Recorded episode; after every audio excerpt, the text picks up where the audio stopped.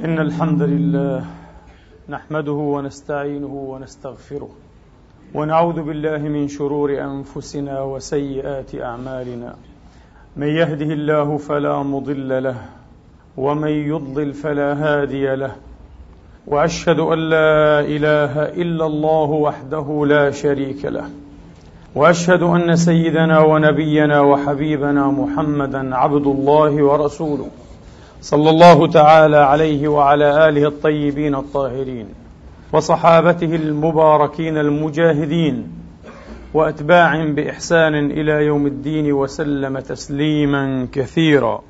عباد الله أوصيكم ونفسي الخاطئة بتقوى الله العظيم ولزوم طاعته كما أحذركم وأحذر نفسي من عصيانه ومخالفة أمره.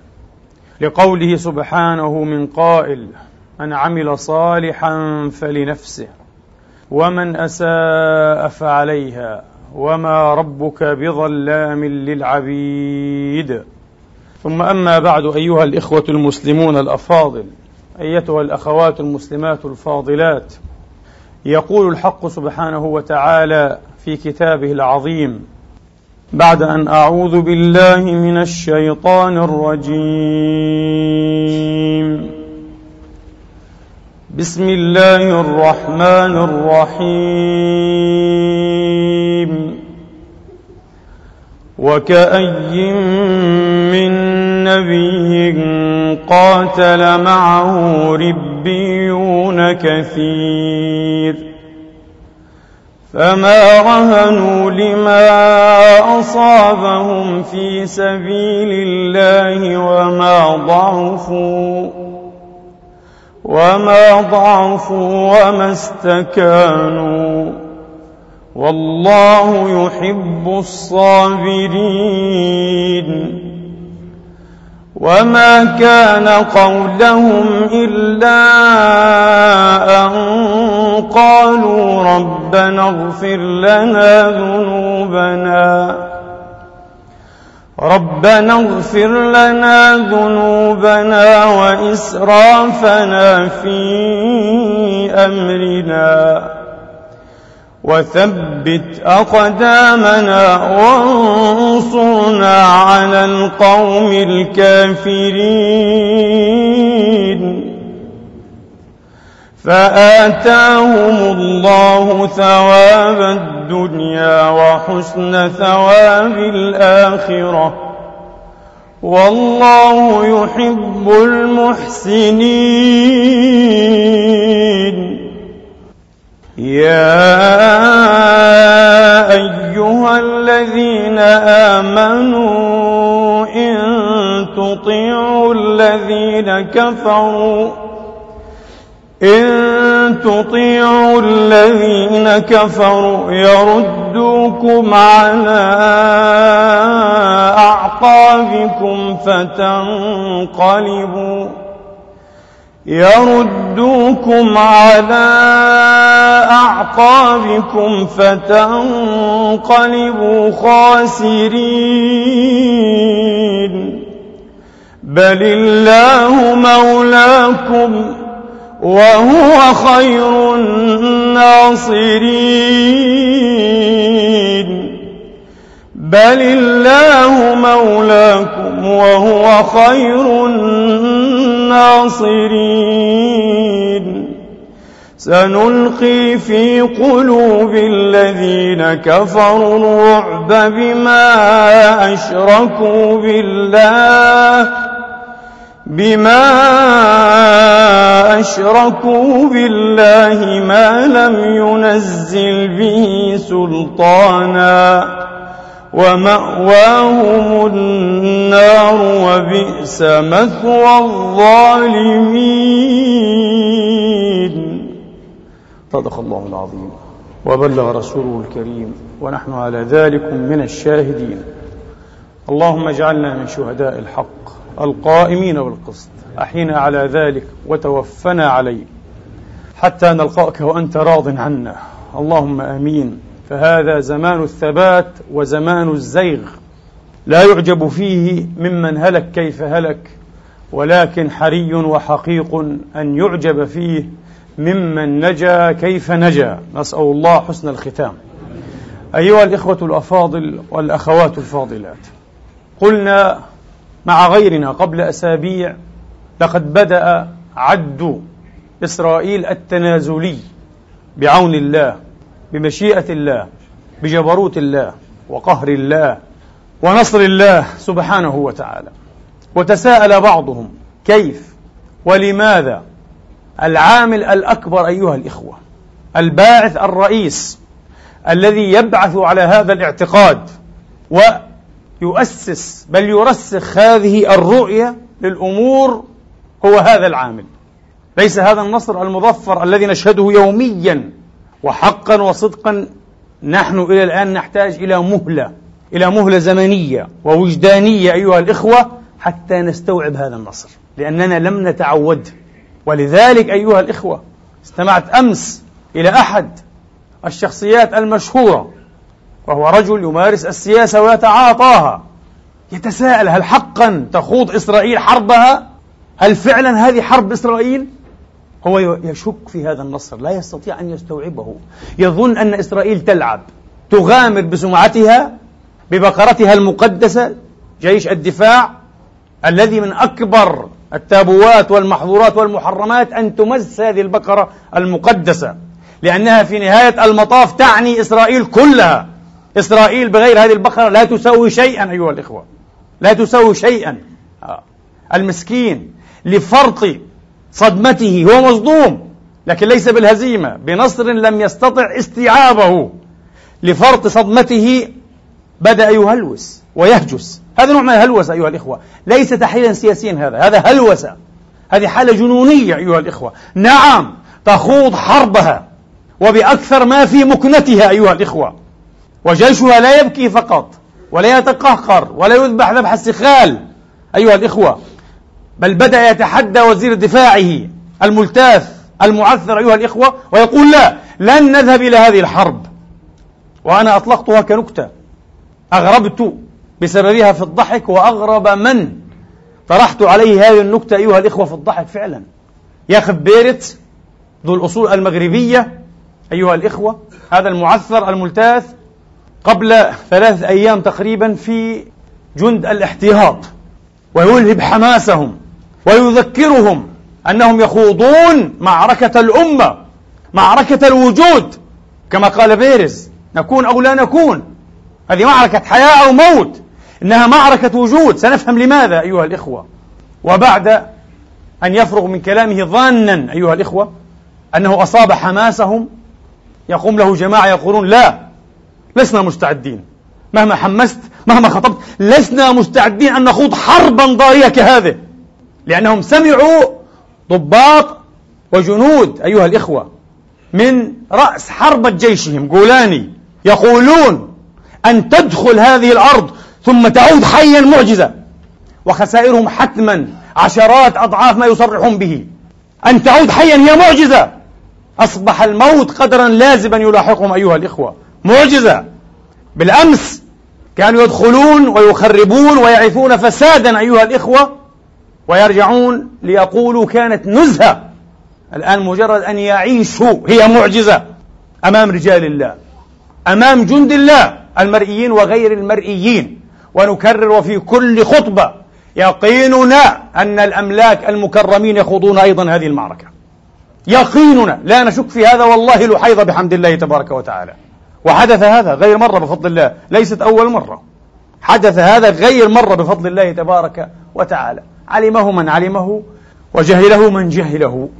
المهم قالوا لا لسنا مستعدين أن نخوض مثل هذه الحرب الضارية ولسنا مهيئين أصلا لذلك. قال لهم معلوم ومفهوم. بعد أن أحبط وصدم الآن أيضا هو. أحبط. قال سنحاول قدر الإمكان أن نوجه كل كتيبة وكل فرقة فيما تحسنه وفيما تستطيعه. سنحاول. حتى لا تقع إيه؟ إصابات كثيرة. فقام له أحد ضباطهم وصرخ فيه بانفعال. وهل أصبح الجيش؟ وهل أصبح الجيش شركة تأمين على حياة الجند؟ أين معداتكم؟ أين قدراتكم التي تتبجحون بها؟ وكانت فضيحة بجلاجل كما يقول إخواننا المصريين. هذا احتياط. خمسمائة ألف يخوفوننا بالإحتياط. خمسمائة ألف. خمسمائة ألف فأر مذعورة. هذا هو. آه. جولاني ارتد مذعورا. ما بال الاحتياط؟ كلام فارغ أيها الإخوة. نمر من ورق. نمر من ورق. على كل. نعود. ونقول لمن لا يستطيعون استيعاب هذا النصر. هل تعلمون ما هي الأسباب الرئيسة في إنجاز وتحقيق هذا النصر الذي سيتواصل بإذن الله تبارك وتعالى؟ أنا سأقول لكم البداية. ومع بن جوريون مع ديفيد بن جوريون أيها الإخوة الذي كان زعيما لحزب عنصري ماباي. أيام كان زعيما للماباي أيها الإخوة قبل أن يصبح رئيسا لوزراء دولة الاحتلال أصر إصرارا شديدا على أن يطرح موضوع استشهاد عز الدين القسام على أيدي قوات الانتداب على جدول برنامج الحزب سنة 35 واستغربوا لماذا؟ شيخ من أصول شامية جاء وقاتل مع مع أقل من 300 هذا كل جنود القسام. هذه البداية بسيطة. لماذا يعني؟ قال لا لابد. والرجل صاحب رؤية. ليت من يسمون أو يسمون بالزعماء عندهم مثل هذه الرؤية. عندهم مثل هذا العمق أيها الإخوة والاستشراف لما سيكون. الرجل صاحب رؤية حقيقية ويحترم لأجل ذلك. نحن نحترم كل أصحاب الرؤى كل الذين يتحسسون للتاريخ كل أصحاب الوعي بخط التاريخ. ما يعرف بخط القوة؟ خط قوة التاريخ. وهو خط قوة الأمم في لغة السياسة. وافتتح أيها الإخوة أعمال مؤتمره يتصبب عرقا وقال إن استشهاد هذا الشيخ يشكل حدثا كبيرا وخطيرا جدا. قالوا وماذا في ذلك؟ استشهد أو مات قتل مثله مثل غيره. قال لا لأول مرة في صراعنا مع العرب يبرز زعيم له مبدأ ورسالة. وهو مستعد أن يضحي بنفسه من أجل مبدئه ورسالته. سيكون لهذا الحدث آثار عميقة جدا في قابل الأيام. إن كل الزعماء والقيادات العربية التي تعاطينا معها وتظهرت أو تظاهرت بحربنا لا تحظى بشيء من احترام شعوبها والكلام لا يزال مستمرا لديفيد بن غوريون. لا تحظى بشيء من احترام شعوبها. لماذا؟ يواصل الزعيم الصهيوني العنصري قائلا لأن شعوبهم تعلم أنهم على استعداد بين قوسين وأنا أقول وقد فعلوها ولا يزالون أنهم على استعداد أن يبيعوها لقاء مصالحهم الشخصية الخاصة. الله أكبر. ماذا نقول؟ التاريخ يعيد نفسه؟ التاريخ ممتد. عار العرب أعني زعماء العرب ممتد. عارهم وشنارهم ممتد. لا نقول يعيد لأنه لم ينقطع أصلا للأسف. لم ينقطع أيها الإخوة بالعكس. أنا أقول وضع الأمة من زاوية نظر معينة ستأتيكم الآن. أيام المستعمر. وضع الأمة أيام المستعمر من زاوية نظر وهي. وحدة المشاعر ووحدة الأمل والألم كان أفضل أيها الإخوة. من وضعها الآن. وأقصد بالآن أيضا الآن الممتد ليس اللحظة. اللحظة بدأت الأمة تستعيد وعيها بحمد الله تبارك وتعالى. صدقوني إن كل ما يفعله هؤلاء الجثث أنا أسميهم جثث هؤلاء الجثامين النتنة البالية المتعفنة هم يستدعوننا هم يسترحموننا بكل ما يفعلونه كأنهم يتوسلون إلينا خلصونا من عارنا. هيا ثوروا علينا ودوسونا وخلصونا من أنفسنا وخلصوا أنفسكم منا. شافيز اليوم نسمع شافيز فنزويلا أيها الإخوة يستدعي سفيره من إسرائيل. حكومة مبارك لم تفعل ولن تفعل. شافيز فعلها؟ وزراء خارجية فرنسا إسبانيا إيطاليا إيران يزورون بيروت ولم يفعلها العرب إلا بعد أن زارها كل هؤلاء وغيرهم. توليت متأخرون جدا جدا. لقد جئتم متأخرين جدا. ويبدو أنكم جئتم تفتون في عضدنا وأيضا تلتفون علينا. والمضحك أنهم لم يأتوا كشركاء بل أتوا كوسطاء. من الذي طلب وساطتكم أصلا؟ هؤلاء أيها الإخوة ينتظرون بالله العظيم رصاصة الرحمة فقط. وعلى فكرة وجوههم وأشكالهم وأكرمكم الله كأنها مضروبة بمئة سرماية بمئة جزمة حين يخرجون يتكلمون. والله عليها صفرة الموت أيها الإخوة. يعلمون أنهم على كف عفريت. هل ينطلق أيتها الشعوب إذا كنت أتمنى أن يكون لي منبر كالمنبر الذي يطل منه. علماء الأمة الكبار البوطي والقرضاوي ومفتي مصر وأمثال هؤلاء. ولا نشكك في هؤلاء بل نحترمهم ونبارك جهودهم ومواقفهم الوطنية والإسلامية. لكن أيضا تنقصهم الرؤية. للأسف على علمائنا الكبار والصغار على كل علمائنا. تصوروا لو أن مئة من رؤوس قادة أيها الإخوة الفكر والعلم في هذه الأمة وخاصة المشايخ خرجوا مرة واحدة بالتزامن من منابر الصحف والمجلات والتلفزيونات وغيرها وغيرها والجمع أيضا ليقولوا كل ما هو مطلوب وهو المطلوب وحده هذه الساعة وهذه اللحظة من الشعوب والأمم أن تخرج إلى الشوارع بغير ترتيب بغير تنظيم بغير مجتمعات مدني وأهلي. هكذا كل إنسان يخرج من لدنه ومن فوره من لحظته إلى الشارع وليخرج معه زوجه وأبنائه وحتى الرضع. يحرم عليكم أن تعملوا. يحرم عليكم أن تبيعوا وأن تشتروا. يحرم عليكم كل شيء إلا أن تخرجوا وأن تغص وأن تسيل بكم الشوارع. وهذه نصف الفتوى نصف الرؤية. النصف الثاني وهو الأخطر. وبلا شك أن هؤلاء المعاتيه الجثث التي تنتظر رصاصة الرحمة ستحرك الساقطين. أيها الإخوة من رجال أمنها كلاب الأمن الكلاب المسعورة للأمن. وأكثرهم أيضا بالمناسبة غير راضين عما يحدث وقلوبهم تتقطع لكن أيضا يحتاجون إلى من يعطيهم رؤية. ولذلك نصف الفتوى الأخرى أسأل الله أن يصل هذا الكلام إلى أكثر عدد من هؤلاء العلماء إن كانوا يعون أو يسمعون. نصف الفتوى الأخرى إذا تعرضتم لإطلاق نار أو حتى للقتل فاعلموا أن كل من يقع إنما يقع شهيدا. أنا موقن ويمكن أن أقسم على ذلك بالله العظيم وأنا على منبر رسول الله أن من فعل ذلك وارتفع سيرتفع شهيدا لعله أحسن من شهيد حزب الله وحماس.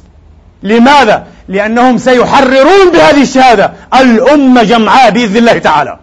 تخيلوا لو انبثق الآن نظام إسلامي نظام ثوري نظام مرجلة رجولة وعزة في مصر. أيها الإخوة وشعب مصر كله رجال كله عزة. كله عنفوان سائر الشعوب شأنه شأن سائر الشعوب العربية والإسلامية لكن يحتاج إلى قيادة وإلى رؤية أيها الإخوة. ماذا يمكن أن يحدث في المنطقة؟ سأدع الجواب لخيالكم الخصيب الحاضر أيها الإخوة والأخوات.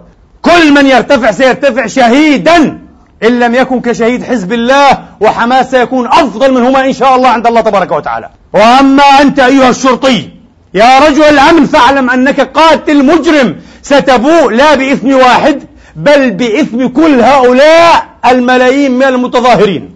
هذه اللحظة مفصلية يعاد فيها أيها الإخوة صياغة التاريخ واختراع الأمة. هكذا ينبغي على علمائنا أن يقولوا لكن أن يصرخوا وأن يتصايحوا وأن يذكرونا بصلاح الدين ونور الدين. ما لنا هذا الكلام.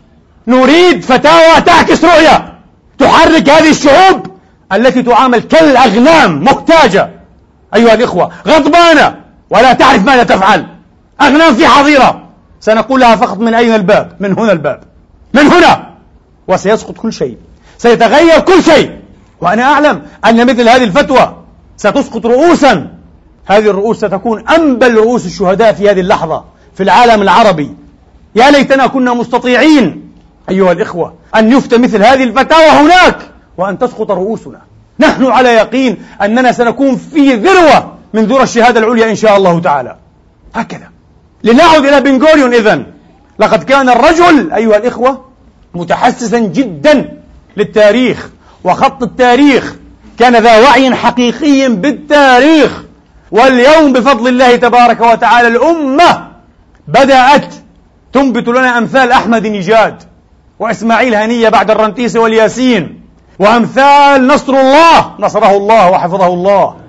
الأمة أيها الإخوة في هذه اللحظة أصبح وعيها بفضل الله تبارك وتعالى على درجة من الرهافة والحساسية والشفافية والدقة ما استعصى معه على كل المحاولات الفتانة العميلة المندسة الخانعة الذليلة للفتنة للتزييف. انتهى. شئنا أم أبينا؟ صور نصر الله ترفع الآن في كل العواصم العربية والإسلامية. قادات الفكر والعلم أيها الإخوة من أهل السنة لا أقول من الشيعة فهذا متفق عليه من أهل السنة يعدونه رجل المرحلة شئنا أم أبينا. ولكن لا يزال هناك أيها الإخوة من أقسموا يمينا لا يحنثون فيه لا يزالون مستمرين في سلوك طريق الفتنة وشق العصا والتفتيق. لا الرتق أيها الإخوة والتفريق لا التجميع أراح الله منهم وهؤلاء قد ينجحون قد ينجحون أيها الإخوة في خلق التباس وفي تزييف واستنزاف وعي بعض الغلابة والمساكين فقد شاهدت على إحدى الفضائيات قبل يومين أحد هؤلاء ويكفي أن ترى وجهه لترى كم يحمل من الظلام في قلبه وجهه الأبيض الأشقر على شخرته وبياضه يشي بما في قلبه والعياذ بالله. لأن هؤلاء يعرفون بسيماهم ويعرفون في لحن القول بحمد الله تبارك وتعالى. على عكس الصادقين ماذا يقول؟ تقول هذه الأفعى بل تفح فحيحا إن حزب الله الشيعي الذي خرج من عباءة إيران الخمينية له موقف طائفي بغيض من أهل السنة في لبنان. وانتظروا! ويقول انتظروا! وسوف ترون بعد أن ينتصر هذا إن انتصر حزب الله كيف سيقيم المذابح لسنة لبنان. ولا تنسوا إلى الآن الكلام غير مقنع وكلام فارغ. حزب الله ليس ابن سنة وسنتين أكثر من عشرين سنة سبع عشرة سنة في المقاومة المتصلة. حزب الله ليس ابن سنتين أو ابن شهرين أو ابن يومين لم يفعلها مرة. أتحدى أن تأتوني بأدبية واحدة بخطاب واحد من أدبيات حزب الله وخاصة القائد العظيم نصر الله حفظه الله وقدس سره.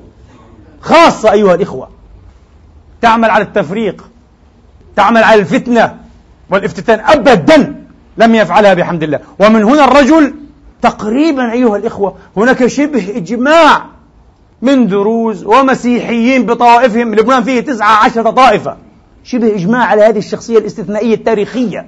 ليس من المسلمين فقط بل من المسيحيين والعلمانيين والشيوعيين والاشتراكيين على هذه الشخصية شخصية المرحلة شخصية التاريخ أيها الإخوة المفصلية. لكن العجيب أيها الإخوة أنني لم أجد الذي كان يجلس ليناظر هذا الرجل وهما مختلفان تماما الاتجاه المعاكس يعني. ليس في اتجاه معاكس لكن اتجاه معاكس. لم يستطع أن يرد على هذا الكلام الفارغ على هذا الاستغفال. وبعضكم قد يحدث له تساؤل نعم. قال لا تنسوا ماذا فعلت أمل أمل موسى الصدر آه أمل بري. ماذا فعلت منظمة أمل بالفلسطينيين؟ أمل الشيعية. حزب الله سيفعل نفس الشيء وتمطى بعد أن ألقاها. لا در دره وسكت الآخر الأحمق لم يستطع أن يرد عليه. هذه شخصيات حمقاء المشكلة. دكتور وأستاذ دكتور مؤلف ثلاثين كتابا لا بديهة لا عقل لا وعي لا فكر. وإليكم إليكم أيها الإخوة المنجاة البسيطة من هذا العبث من هذه القذارة القولية الفكرية. ببساطة نسي أن يقول لنا هذا الثعبان هذا الأفعوان أن يقول لنا إن الحرب الأهلية اللبنانية على مدى خمسة عشرة سنة أيها الإخوة اقتتل فيها المسيحي مع المسيحي. جيش لبنان الجنوبي مع الكتائبيين وسالت آلاف الدماء آلاف الأرواح زهقت. المسيحيون قتل بعضهم بعضا. الدروز اقتتلوا واختلفوا. السنة الفلسطينيون قتل بعضهم بعضا في بيروت وفي لبنان أيها الإخوة. الشيعة الأعجب من ذلك وهذا ما يجب أن يقال. نسي أن يقول لنا إن آخر فصل أسدلت به مسرحية الحرب الأهلية اللبنانية هو فصل ماذا؟ فصل النزاعات المسلحة. آخر فصل لمن قرأ التاريخ إذا كان يقرأ ويعرف التاريخ هو النزاعات المسلحة بين حزب الله وأمل. الشيعيين. لماذا؟ هذا سني وهذا شيعي. شيعيان. حزب الله شيعي وأمل شيعية. نعم. نسي أن يذكرنا هذا الأفعوان بالمشهد الماثل الآن في العراق. شيعة ضد شيعة. طبعا السنة منا يحسبون أن كل شيعة العراق في سلام غير صحيح. يتعادون ويتباغضون. هناك شيعة أيها الإخوة تتبع إيران وولاءه لإيران. وهناك شيعة مرجعيته داخلية والعداء مستحكم تماما. هؤلاء الذين مرجعيتهم داخلية أكثرهم إلى اليوم يقفون موقفا متلعثما وبعضهم موقفا صريحا مستنكرا ومستهزئا بنصر الله والنصر الذي قيضه الله له. لماذا؟ لأنه يعني مرجعيته إيرانية يتبع إيران. الشيعة أنفسهم وهذا مشهد ماثل. ماذا أريد أن أقول لكم؟ انتبهوا! أريد أن أقول لا يجوز بحال من الأحوال أن ترد الخلافات ذات الخلفية السياسية إلى خلافات أيديولوجية أو مذهبية أو طائفية. هذا لا منطق. هذا ليس منطقا أيها الإخوة. ومن السهل جدا كما رأيتم أن يرد عليه بكلمتين أتحدى أكبر دماغ من هؤلاء الأفاعي السامة الفتانة أن يرد على هذا المنطق. إنهم أغبياء لأن التعصب لا منطق له. تعلمون أيها الإخوة وهذا هو النذير الثاني. أخطر ما يمكن أن يحدث. أن ترد الخلافات أيها الإخوة السياسية إلى خلافات أيديولوجية أو عقدية أو دينية طائفية مذهبية. أخطر ما يمكن. تعرفون لماذا؟ لأنه في هذه الحالة سترتفع وتيرة ومستوى الحقد والبغض والرغبة في الإلغاء الذي يصل إلى حد الإبادة. وأحيانا الإبادة الجماعية تطهير مناطق بأكملها من أهلها. تطهير تنظيف كامل. فيقتل الطفل والمرأة والشيخ والداعية وغير الداعية والموافق والمخالف فقط على الهوية. وهذا ما نرى الآن مشاهده في العراق بين الشيعة والسنة. حقن الله دماءهم وأعاد إليهم عقولهم. أعاد إليهم حلمهم. قيض الله لهم أيها الإخوة قادة ذوي رؤى. وذوي عقول ذوي رؤية مستبصرة ومستشرفة أكبر من أن ترتهن لردات فعل نفسية وعاطفية موقوتة. ليس هذا المطلوب في هذه اللحظة. ليس هذا المطلوب. طبعا نحن الآن للأسف صرنا موقنين بأن السني يقتل على هويته في العراق للأسف. هذا لا ينكر كما يقتل الشيعي على هويته. هذه الحرب الأهلية في أبشع صورها إذن أيها الإخوة. وإن أنكر بعضهم أنها حرب أهلية. كل يوم في المعدل أيها الإخوة. ممكن من سبعين إلى مئة. هذه حرب أهلية حقيقية وشرسة ومخيفة جدا.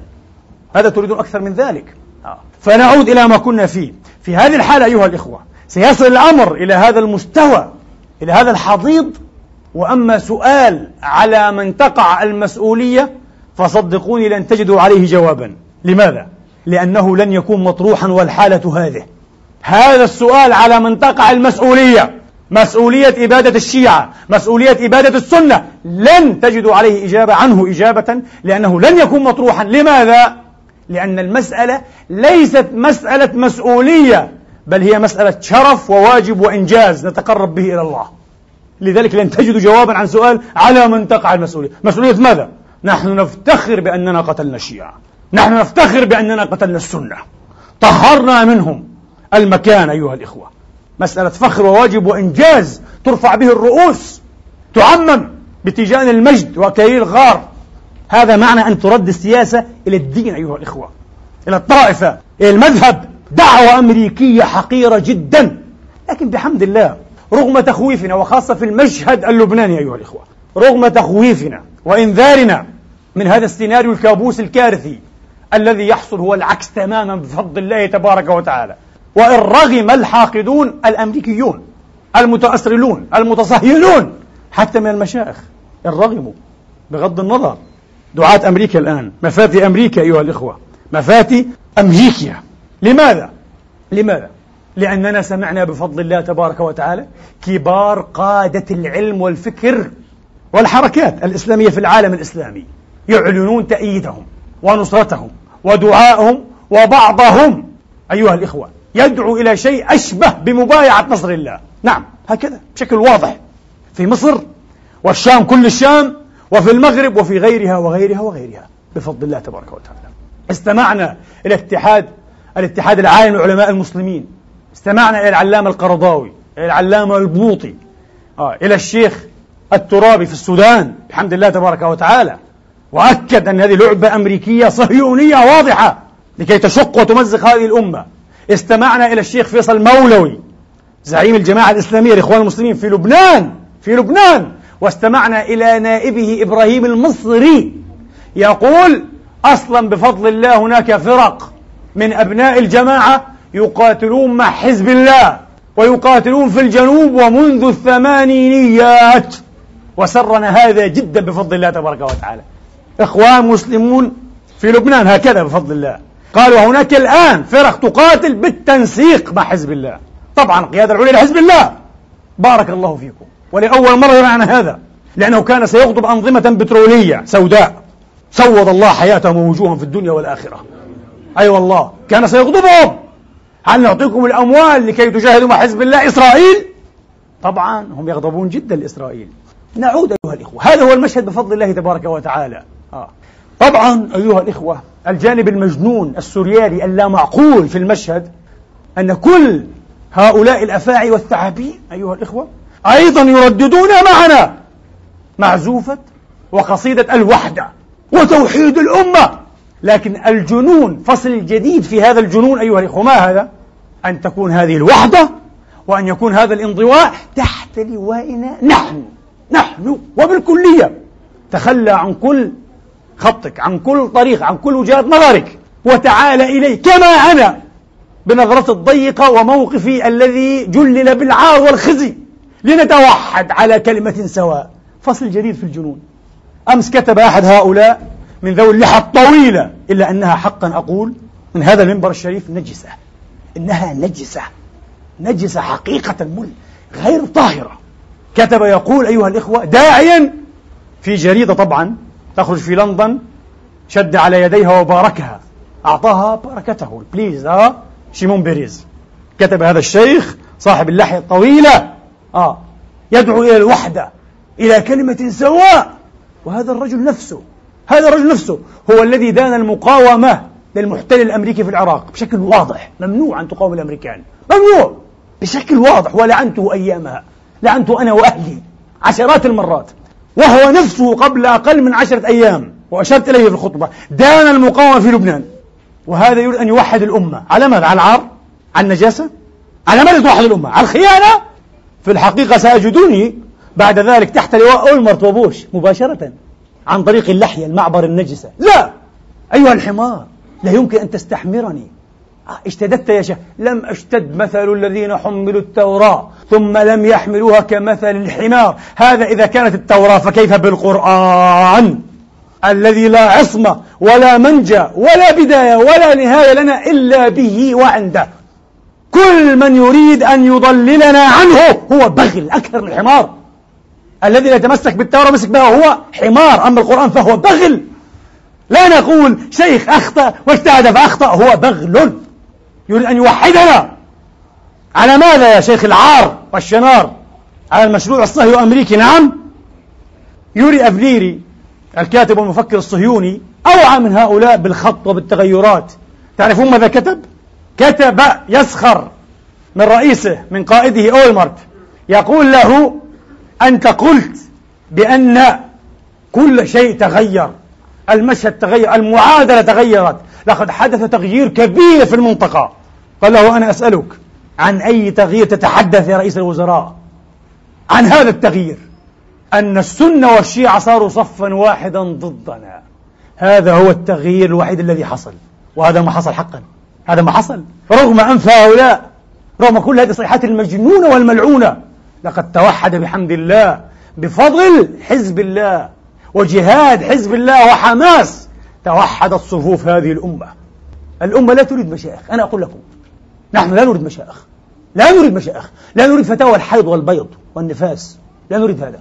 لا نريد هذا. تعبنا منه لا نريد فتاوى البدعة والشرك والأسماء والصفات. تعبنا من هذا. مللنا منه كرهناه الأمة لا تريد هذا. الأمة تريد من يذيقها ولأول مرة. منذ قرابة قرن من الزمان. طعم النصر. طعم العزة. الفرحة التي تغمرني وتجتاح جوانحي أيها الإخوة في هذه الأيام. لم أجربها في حياتي هي التي أطلقت لساني بهذا الدعاء. قلت حرم الله من رحمته. من حرمنا والأجيال التي ولت من طعم النصر الذي لم نره ولم نذقه إلا هذه الأيام. حرمهم الله من رحمته في الدنيا والآخرة. لا عفى الله عنهم لا غفر الله لهم. عليهم لعنة الله والملائكة والناس أجمعين. يا ما أحيل النصر يا إخواني. يا ما أحيل أن نمشي ونحن مرفوعو الرؤوس. يا ما أحيل أن نؤمل. أن يكون لنا أيها الإخوة قرار واستقلال وسيادة حقيقية. يا ما أحيل أن يأتي صديق أمريكا وصديق الغرب الليبرالي العلماني فؤاد السنيورة. لكن بماذا؟ بشرف المقاومة بانتصارات المقاومة بأسهم المقاومة ليقول لوزيرة خارجية الإمبراطورية الأمريكية أنت شخصية غير مرغوب بك persona non grata بلغة دبلوماسية no welcome اللبنان مش مرحب بك. لا نريد أن تأتي إلينا. الله أكبر يا أخي. الله أكبر. حكومة مبارك لم تستطع أن تنزل العلم الإسرائيلي. النجاسة الإسرائيلية من على أبنيتنا في القاهرة. قاهرة المعز. قاهرة القهر للجبارين والمستعمرين. القاهرة التي لم يحتمل نابليون أن يبقى فيها أكثر من ثلاث سنين. حتى كسر رأسه ورأس مشروع الإمبراطوري في الشرق. حكومة مبارك لم تستدعي سفيرها. لم تطرد سفير الدولة الغاصبة الدولة القزم إسرائيل. لكن السنيورة العلماني صديق الغرب قال لها no welcome لا نريدك غير مرحب بك اذهبي. وجن جنون أمريكا من تابع منكم ويحسن أن يقرأ سيكولوجيا أيها الإخوة. اللقاء أمس المؤتمر لتوني بلير أنا كنت في غاية السعادة. الرجل يرتجف. لم أرى في حياتي والله العظيم سياسيا في حالة stress. وتوتر وغضب وفقدان تماسك كتوني بلير أمس في التلفاز. لقد كسر رأس أمريكا وبريطانيا وإسرائيل معا أيها الإخوة في الجنوب اللبناني الصامد الذي قلت فيه والله لو خيرت بعد فلسطين أن أنتجع مكانا أعيش وأموت فيه لانتجعت الجنوب اللبناني. لست أود أن أعيش في مكة ذليلا. لا أحب مكة ذليلا. أحب مكة عزيزا. لا أريد أن أعيش في مدينة جوار سيد الخلق ذليلا. لا أسمع ولا أرى ولا أتكلم. لا أريد المدينة. أريد الجنوب.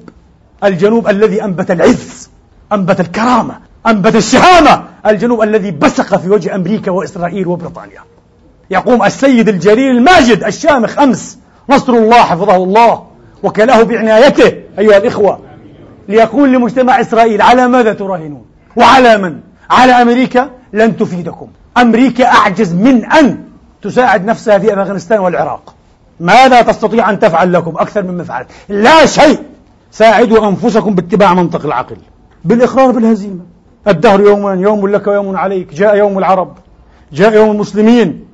لكن هناك من يأبى ومن يقسم على أنه سيحوله أيضا في النهاية يوما لليهود. لن يكون إن شاء الله تعالى. كل ما حصل الآن يؤكد أيها الإخوة سقوط حزمة أساطير. جملة أساطير سقطت جملة واحدة. أسطورة الجدار. كلنا كنا إيه؟ مزعوجين. والعالم معنا منزعج وغضبانون أيها الإخوة. نحن غضبانون من جدار العار هذا الذي يتلوى كالأفعى ويأكل أرضنا ومقدساتنا ويحتال على كل القوانين الدولية. هذا الجدار. ولم نستطع أن نفعل شيئا. فجاءت صواريخ حزب الله لتفعل كل شيء. قالت ما في مشكلة. لن يحميكم هذا الجدار ولا غير هذا الجدار. شعارهم في أول القرن العشرين برج وجدار. عندهم عقدة ال security.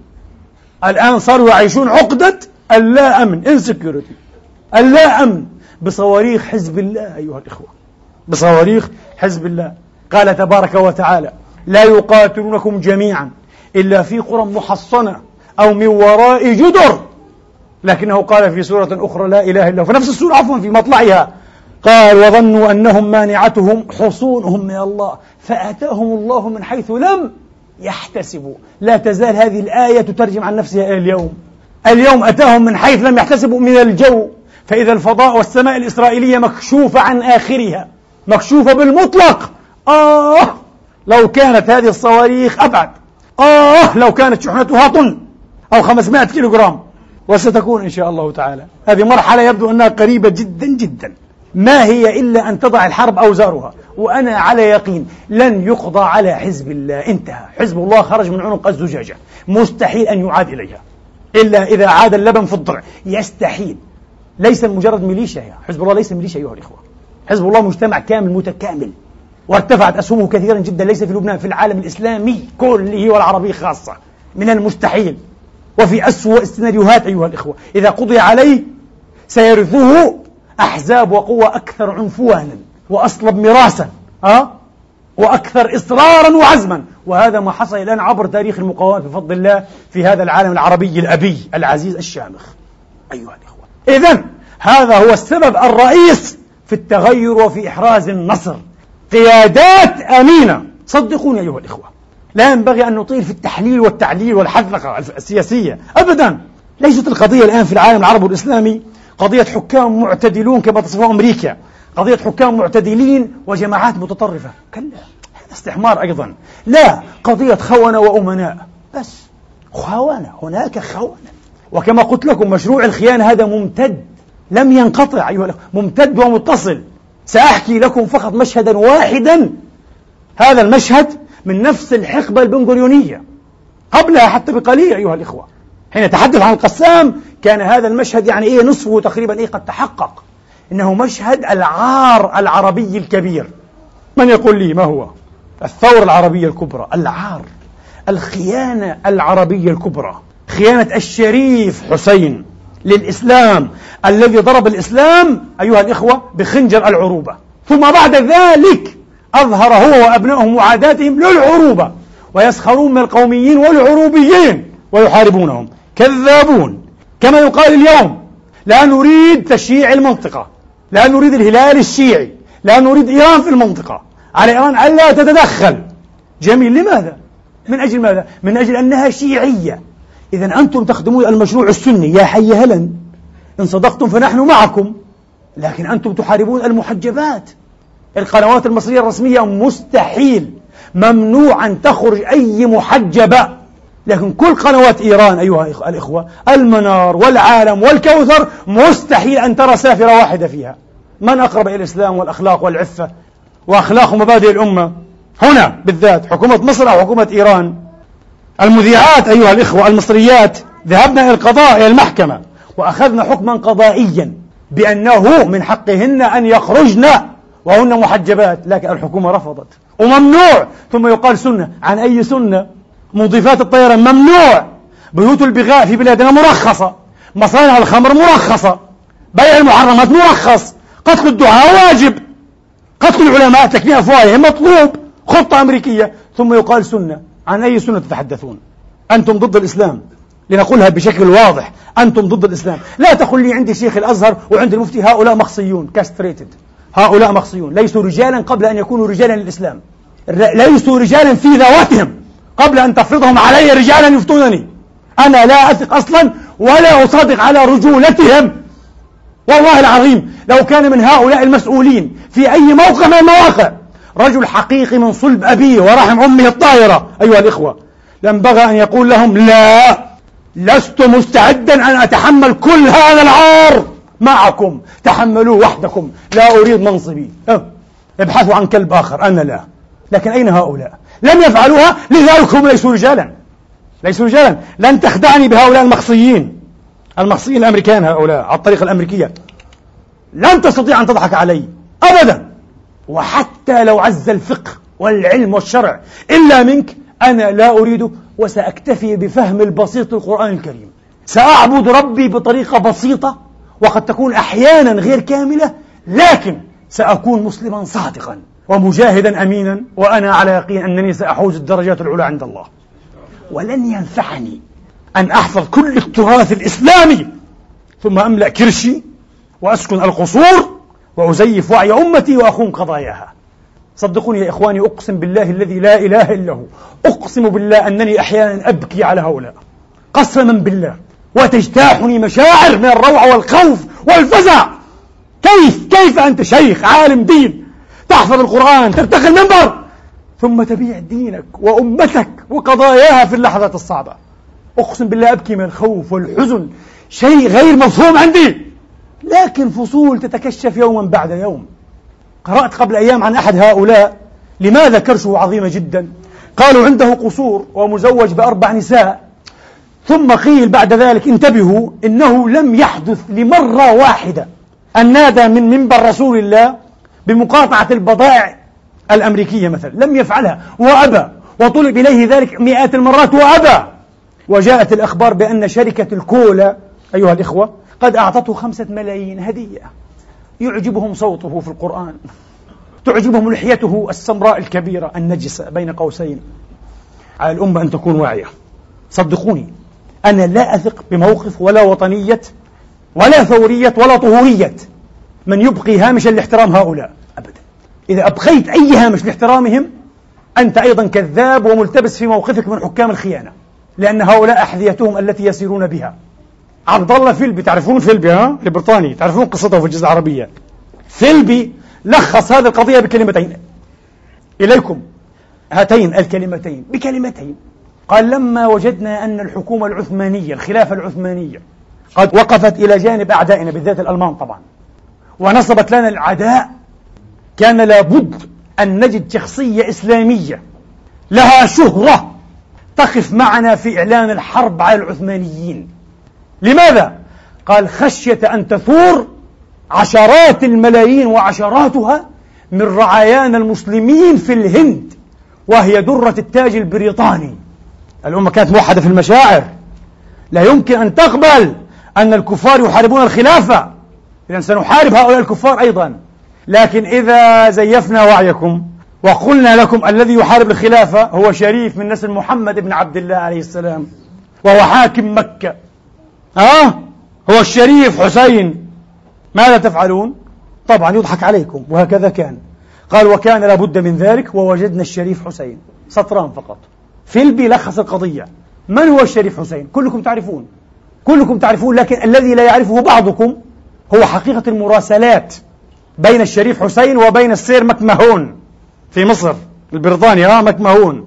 أنا قرأت هذه المراسلات. وأود من كل واحد أن يقرأ هذه المراسلات. تريد خطبة تريد محاضرة مطولة. يا للعار. يقول لهم حرصي ويشهد الله على ذلك. على مصالحكم أكثر من حرصي على مصالحنا. صدق. مثل هؤلاء اليوم. يخدمون إسرائيل وأمريكا ويقسمون. أنهم مخلصون لهما أكثر من إخلاصهم العرب المسلمين. قال ما تخافوا مني أنا حريص جدا جدا.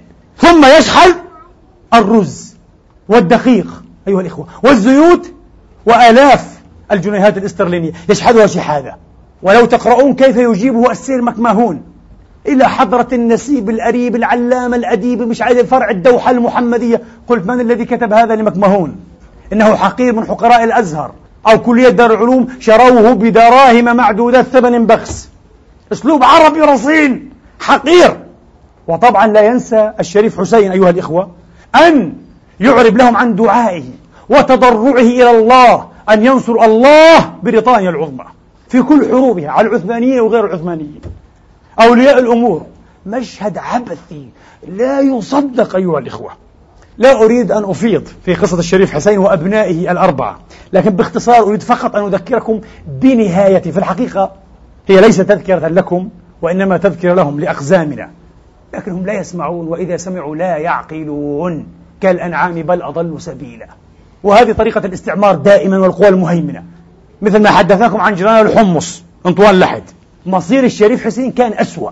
لما استنفذت بريطانيا أغراضها من الشريف حسين لكن لها أغراض كثيرة مع أبنائه وخاصة الملكين عبد الله وفيصل الذي كان كالقرد يقفز من عرش إلى عرش على عرش الشام أيام ثم إلى عرش العراق كالقرد يقفزونه ينطزونه ويضعونه شيء وبتوقيع من تشرشل. شيء شيء مضحك أيها الإخوة.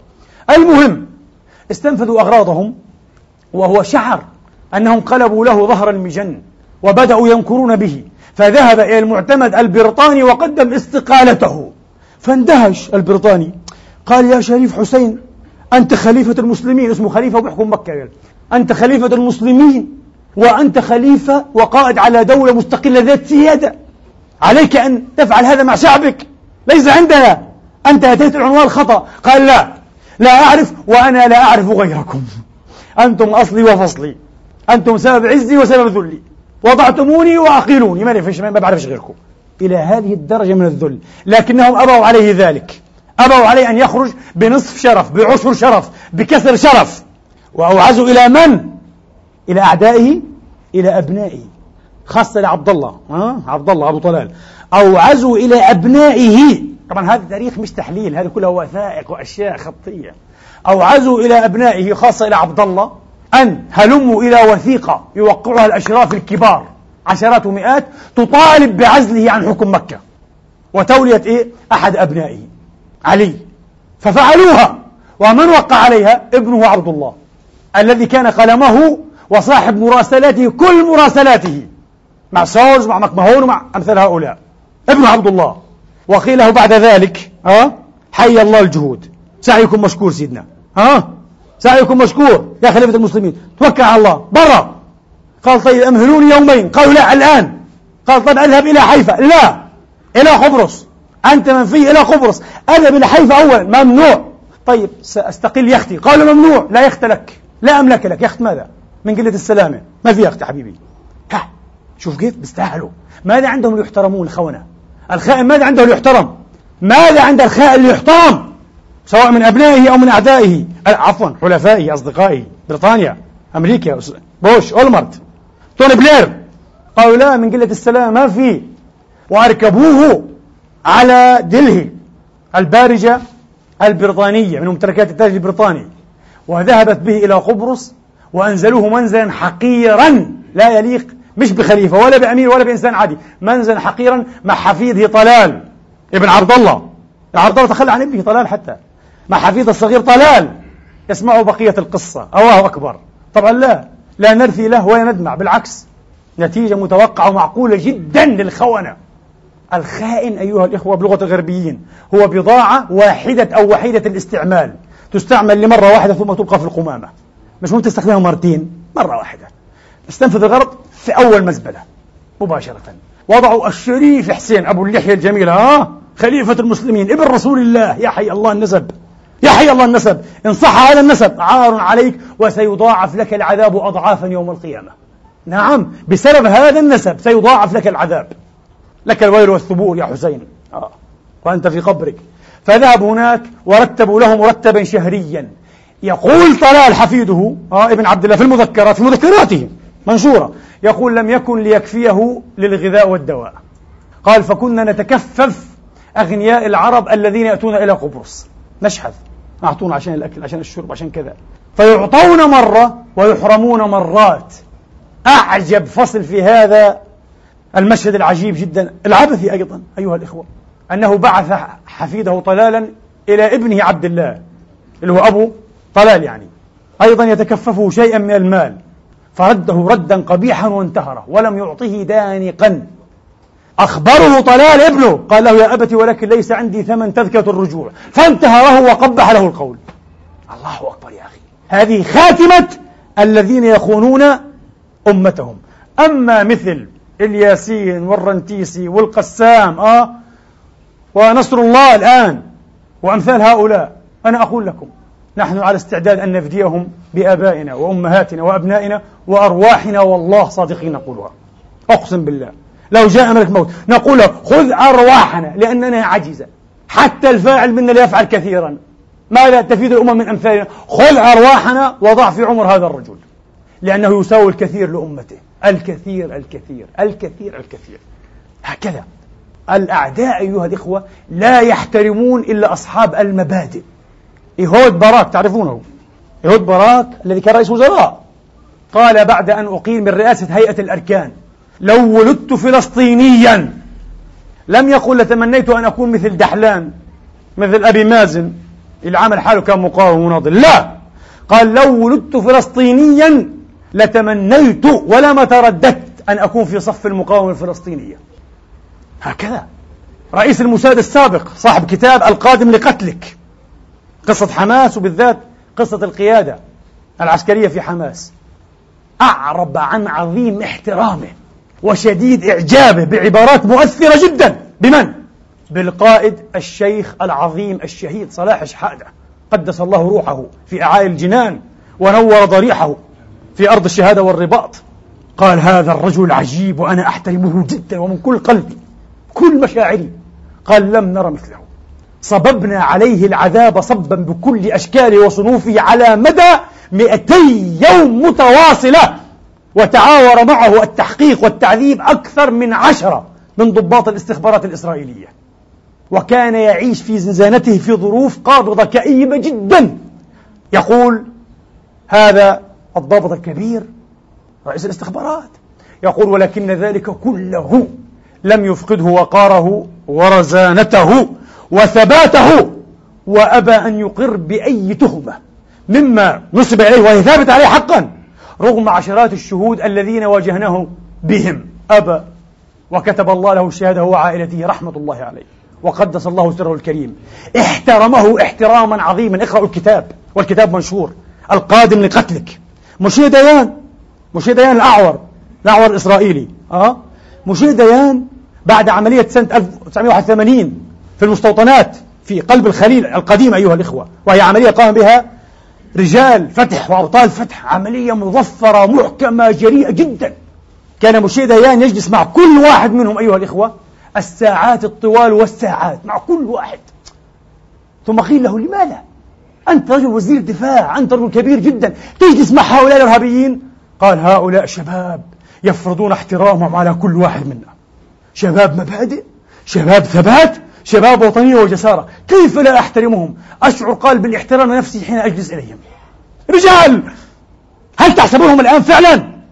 في بواطنهم يستحقرون هنية ونجاد ونصر الله؟ لا والله. والله العظيم يحترمونهم أكثر من كل هذه الأمة.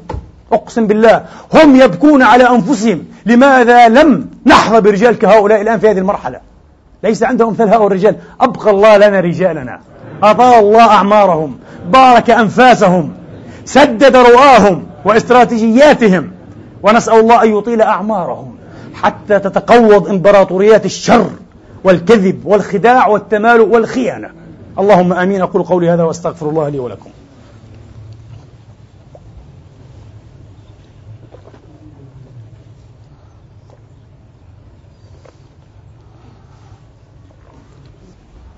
الحمد لله رب العالمين والعاقبة للمتقين. ولا عدوان إلا على الظالمين. وأشهد أن لا إله إلا الله وحده لا شريك له. الملك الحق المبين. وأشهد أن سيدنا محمدا عبد الله ورسوله الصادق الوعد الأمين صلى الله تعالى عليه وعلى آله الطيبين وصحابته الميامين المجاهدين وأتباعهم بإحسان إلى يوم الدين. وسلم تسليما كثيرا. أما بعد أيها الإخوة والأخوات إذا في هذه اللحظة التي نعيش أيها الإخوة ونحن نواجه عدوا شرسا متوحشا لا إنسانيا. سمعتم قبل أيام وبعد قانا اثنين بعد المجزرة الوحشية أيها الإخوة إلى نيكولاس بيرنز الشخصية الثالثة في الخارجية الأمريكية مساعد كندا أو كندرة أيها الإخوة للشؤون السياسية. ماذا يقول؟ يقول إن الإدارة الأمريكية ترفض أن تنظر إلى ما حدث في قانا. وإلى ما يحدث على طول تسعة عشر يوما. على أنه جرائم حرب. شيء طبيعي. لم أتوقع منك أكثر من ذلك. سمعنا من سيدك الأحمق المطاع بوش الصغير أو الطائع حقيقة أو الطيع أكثر من هذا. سمعنا من راعي البقر جون بولتون أكثر من هذا. ليس من الأخلاق أن يسوى بين المدنيين اللبنانيين والمدنيين الإسرائيليين. أه؟ وقرأنا لأستاذ القانون بروفيسور الدكتور أيها الإخوة ألين. والله نسيت اسمه التعيس وحسبك من شر سماعه. ألين ما بعرف إيه بتروفيتس تقريبا من أصول شرقية. أستاذ القانون هذا في هارفارد أيها الإخوة. كتب في لوس أنجلوس تايمز مقالة civilian deaths in the Mideast الضحايا المدنيون في الشرق الأوسط يعني Middle East في ال Mideast. يعرض نظرية له عنده theory نظرية. سخيفة عنصرية هذا أستاذ القانون. هذا قانونهم. انتبهوا أنتم أمام عدو استئصالي.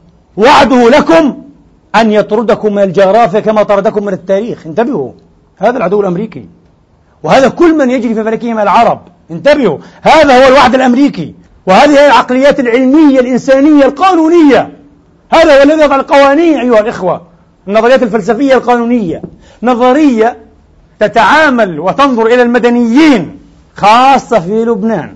على أنهم متصل سلسلة كونتينيوم أيها الإخوة متصل يبدأ بالمدنيين الذين يساعدون الإرهابيين قصده حزب الله مثلا وحماس وينتهي بالمدنيين المكتفين بالصمت لكنهم لا يعارضون. الله أكبر.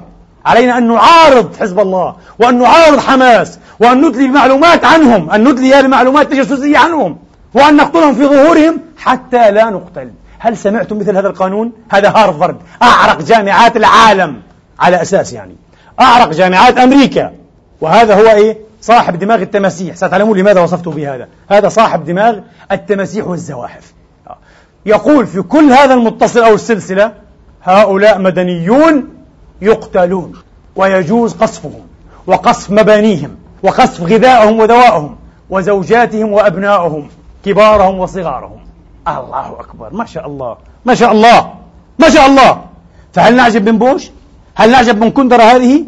وهل سمعتم هذا جرين أيها الإخوة؟ ستيفن جرين الذي قام بالمجزرة أيضا بالفاضحة في محمودية العراق الفتاة وأهلها وحرقهم. هذا مع واشنطن بوست أيها الإخوة في لقاء قريب في شهر سبعة. ماذا قال للصحفي الذي أجرى مقابلة؟ قال هناك عن العراق العراق لا تستحق أن تسمى هناك. بقعة مجهولة. انبثق فيها الحضارة مرتين ما لهاش أي أهمية. هناك يا راعي البقر يا, يا يانكي. قال هناك قتل الإنسان لا شيء. يمكنك أن تسحق الإنسان كالنملة. أنا ظننت أن القتل سيغيرني يعني يعمل لي حفظ الضمير. قال لكن كنت أقتل مش الفتاة هذه وغيرها. قاتل كثير. قال له هل يعني؟ قال نعم. مرة قتلت واحد عنده حاجز. قلت له وقف لم يقف قتلته. قال وبعدها وجدت أنني أقتلهم. والأمر يسير ببساطة طبيعية اعتيادية ما فيش فيها أي كسر ها للروتين. ببساطة أنت تقول لصاحبك هيا نتناول البيتزا. الله أكبر. هذه أمريكا؟ هؤلاء هم سياسيو أمريكا؟ هؤلاء هم عسكر أمريكا؟ وهؤلاء هم قانونيو ومفكرو أمريكا.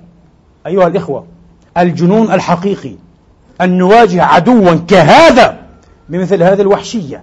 بمثل هذه الشراسة وأذكركم بما قاله أشكروفت العنصري البغيض واليمين المتطرف أمس قال سجناء غوانتنامو ممكن أن يبقوا فيه إلى الأبد.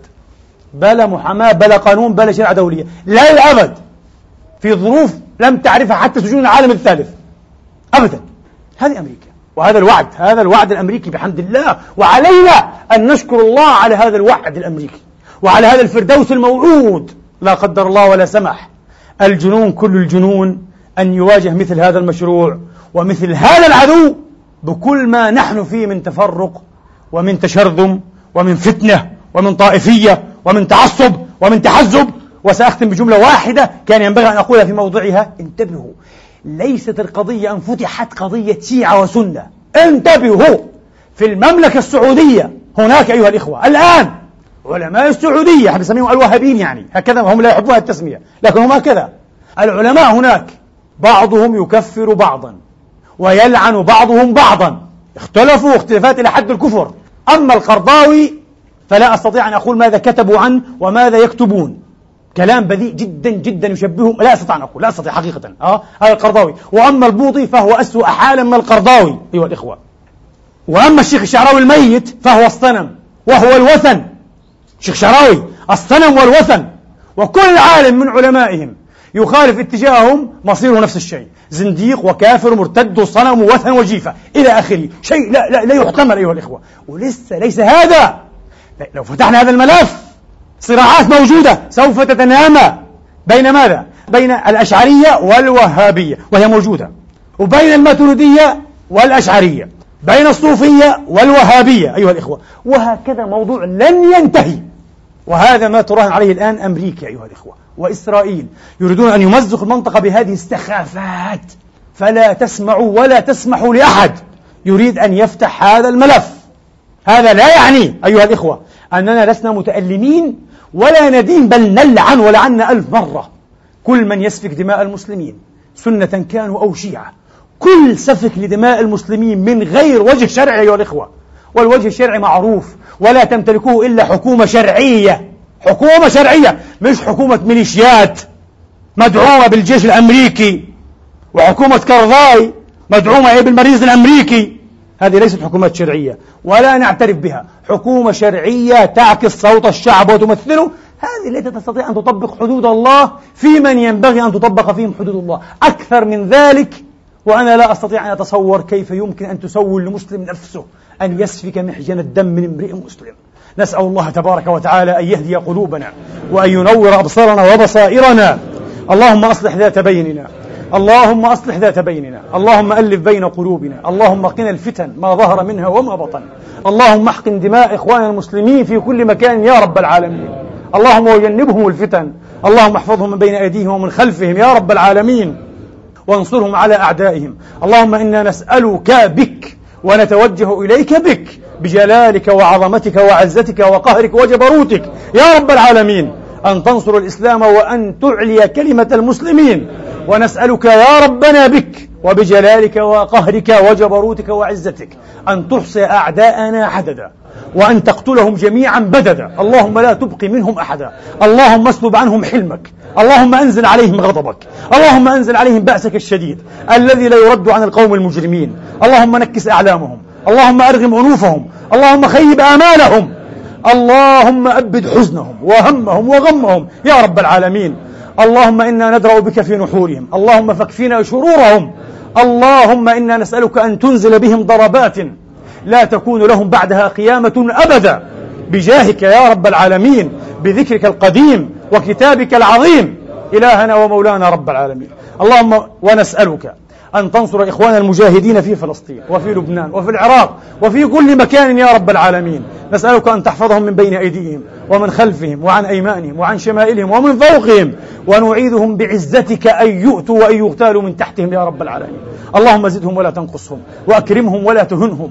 اللهم أنزل في قلوبهم وعليهم الروح والإيمان والسكينة والطمأنينة. اللهم اربط على قلوبهم. اللهم ثبت جأشهم اللهم ثبت أقدامهم وثبت الأرض تحت أقدامهم. وصوب رميهم وبارك نقلهم. اللهم خذ بأبصار وبصائر أعدائهم عنهم يا رب العالمين. اللهم انصرهم ولا تنصر عليهم. اللهم خذل عنهم ولا تخذلهم. اللهم اجعل نصرهم بداية نصر الإسلام وعز المسلمين بجاهك يا رب العالمين. إلهنا ومولانا. عباد الله إن الله يأمر بالعدل والإحسان وإيتاء ذي القربى وينهى عن الفحشاء والمنكر والبغي. يعظكم لعلكم تذكرون.